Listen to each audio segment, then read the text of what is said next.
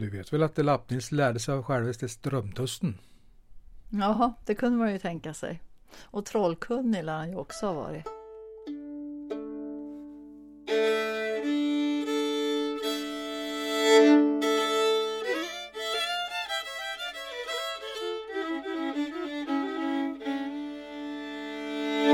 Lappnilspodden.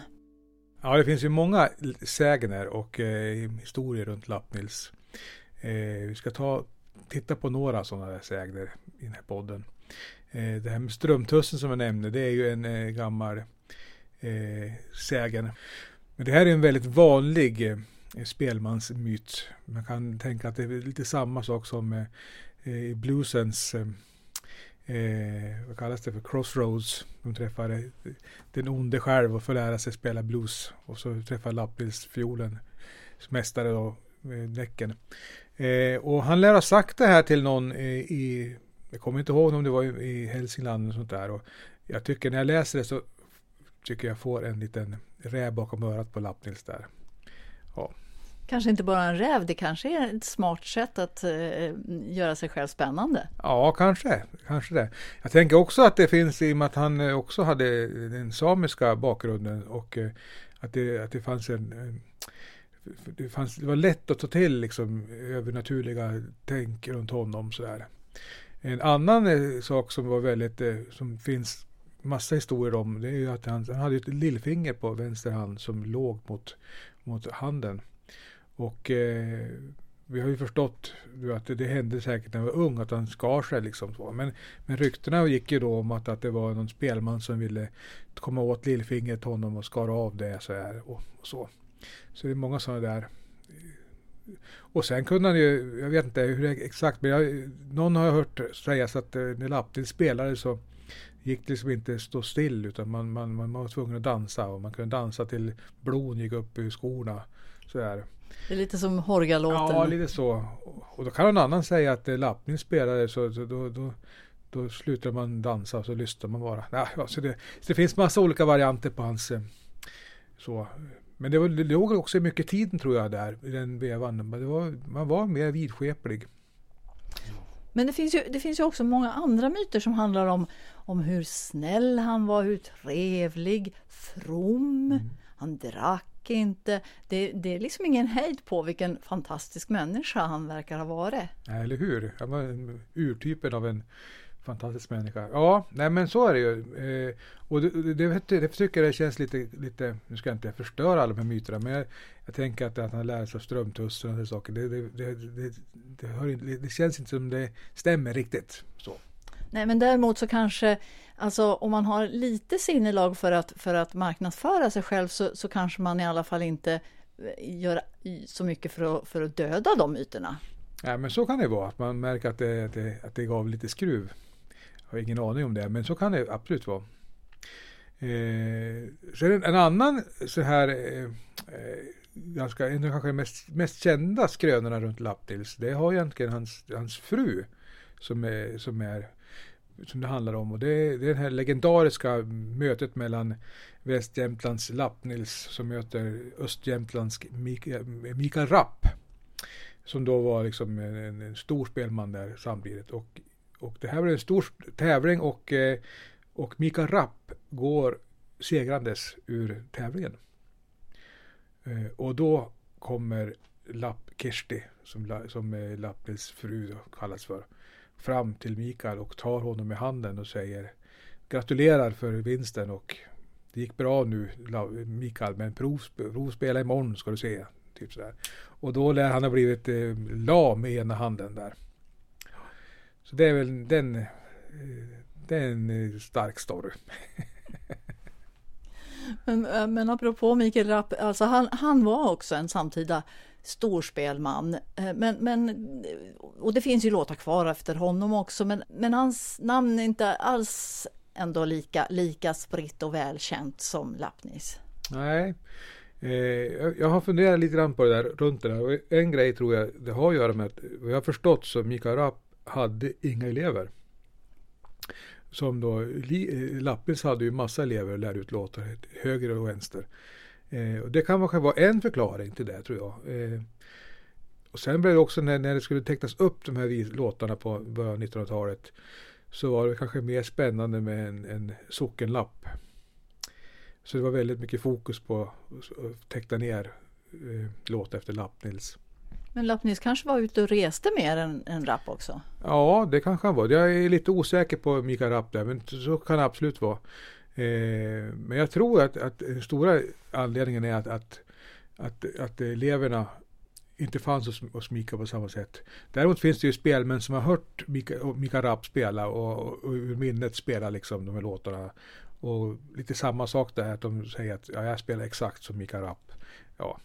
Men, eh, ja, men det är bra låtar. Kan du säga någonting om, om vad, vad som karaktäriserar, eller vad som är skillnad, likheter mellan, det är ju Jämtland båda två i alla fall. Ja, men det här är lite grann samma som med språket. Att vi, vi i Västjämtland här, vi har haft mycket kontakt med Norge. Och då har det också blivit att det, det musiken är mycket triolbaserad. Eh, ju längre österut man kommer, ju mer blir det sextondelar eh, och lite mer åt öst, mot, mot Hälsingland och Medelpad och sådär. Eh, och eh, det är väl det som är den stora skillnaden så, mellan de två.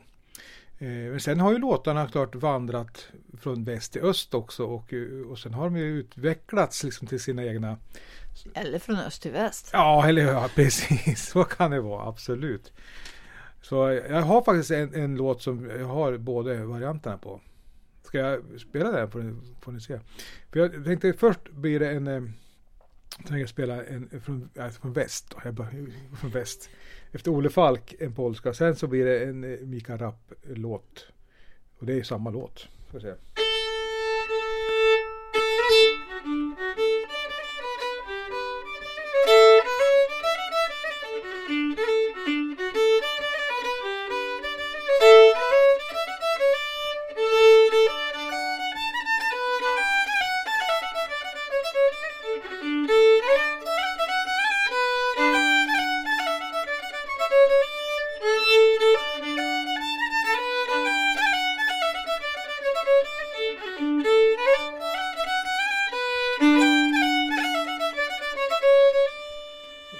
Öster, öster då.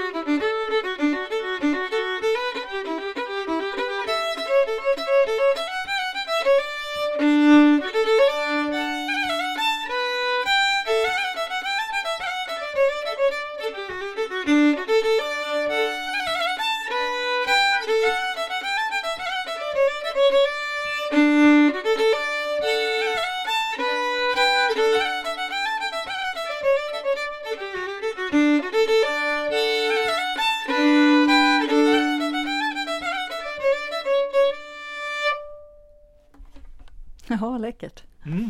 Det är samma låt. Mm. Mm.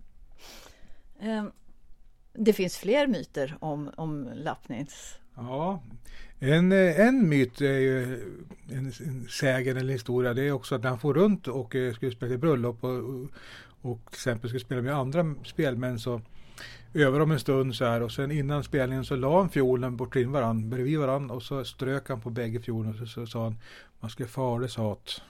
Man ska följas åt, ska följas åt. Och då, liksom, då, då matchar de ihop på något vis. Sen, eh, sen har vi kanske den, den eh, största myten av dem alla liksom, i Lapp-Nils liv. Det är ju, det är ju nedgrävningen av hans fiol som han gör när han blir religiös där. Eh, den är väl den som de alla, tror jag, de flesta som tänker på Lapp-Nils tänker på den myten. Att, eh, ja, och att de, han till och med grävde upp den, sägs det. En gång. Det vet vi inte om det var så, men ja. Den är ju, ja, den myten är stor. Mm. Varför det, tror du? Varför blir den så stor? Jag tror att det, har, det finns någonting med det här med att gräva ner. Alltså det finns en sorg. I det här fallet så handlar det om att han, att han gör, gör, gör sig av med sin, sin närmsta vän, liksom, sin spelkamrat och, och eh, fiolen. Jag tror det är en ganska stark bild som många får. Jag får den i alla fall. Ja, att det, det blir liksom en, man kan känna igen sig där på något vis. Att en begravning, att det är slut på spelet och slut på livet. Mm. Men du, det här med eh, mytologin kring en person som blir nästan, nästan någon eh, mytisk person helt enkelt. Eh, det, det går ju också igen i sånt här som att, att ni är några stycken som har fioler som sägs vara gamla Lapp-Nils fioler, att han ska ha spelat på dem. Mm. Eh, och, och, och det är något med det. Ja, men jag tror det har att göra med att man har vetskapen att, att man, man lirar på Jimi Hendrix gitarr. Det, det gör vilken gitarrist som helst liksom, knäsvag. Eh, och jag tänker det här med att spela på Lapp-Nils fiol. Jag vet ju också att han, han hade många fioler. Liksom. Han, han sålde fioler och han sådär. Men det, vet, det finns några fioler här i länet som, som vi, man vet med bestämdhet att Lapp-Nils har ägt och spelat på. Eh, och det är ju, jag tycker det är otroligt häftigt. Själv har jag en fiol som, som spelmannen i sig hävdar att den ska ha spelats av Lapp-Nils en gång i tiden. Men det finns ingen bevis på det, det finns ingen, inget namn på fiolen. Så här. Men, men bara vetskapen om att det kan finnas en möjlighet att han var där och fingrade, det gör ju att man, ja, det, det är lite häftigt. Men du måste ju spela någonting på den nu då. Jag ska göra det. Jag, jag hämtar den också då.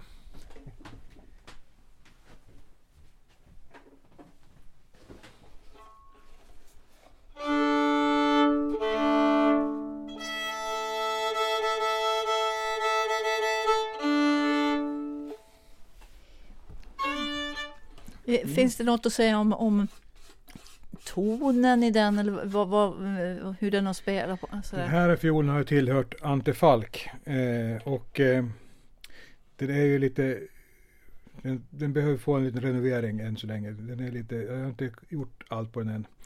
Eh, men eh, den här har ju väldigt, när Ante spelade så var det ju spelar väldigt långt ut på greppbrädan så det blir nästan visslande ton sådär. Och den är ganska svag på ett sätt men den har en, en, en, en ton som är lite magisk tycker jag.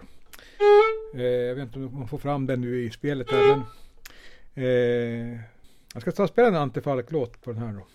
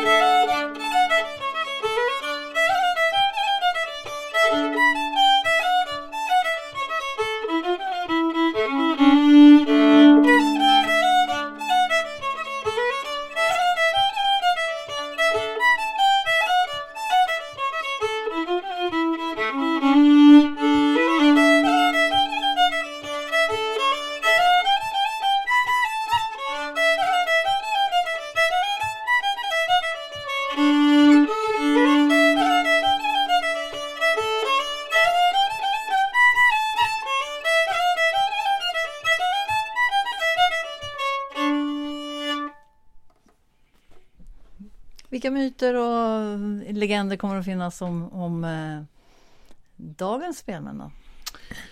Oj, ja, svår fråga. Eh, vi kanske inte ligger vidskepliga idag, väl säger vi det? Jag vet inte, men... Eh, jag... Ni har inte lärt er spela av näcken i alla fall? Nej, YouTube. Eh, nej, inte på så, nej, det är inte så. Men där, vad kan det finnas? Intressant fråga faktiskt, det måste jag fundera på. Eh, jag, menar, jag, tror en, jag tror en del av de spelen som jag känner till idag, som jag eh, tänker starkt om och som påverkat mig eh, på många sätt, har ju, har ju haft en förmåga att, att berätta. Eh, berätta både musikaliskt och verbalt om en, en, en försvunnen tid och en nutid samtidigt. Och att man har den, den länken med sig, det tror vi behöver idag väldigt mycket. Det är väldigt mycket n- nutid kan jag tycka. Så ja, så jag tänker på det Simon och eller Björn Ståb och många av de här spelmännen som, som är äldre idag. Dels att de har väldigt bra spelare såklart, men jag tror att också att de har bjudit på allt det andra. Nu har vi bara två avsnitt kvar av Lappningspodden. Uh, och i nästa avsnitt ja, då ska det handla om slutet av hans liv. Mm. Och sen i det allra sista avsnittet då tänker vi att vi blickar framåt lite grann. Men hur ska vi avsluta dagens avsnitt? Ja, men jag tycker att vi, jag vill avsluta med en, en inspelning med en fantastisk spelman som heter Karin Blom, som växte upp här i Jämtland men bor väl nere i Skåne nu. Men, eller men, och hon spelar jättefint, och en inspelning här hon spelar en lappnilspolska efter Munter Johan. Hon har döpt den till Vägarna.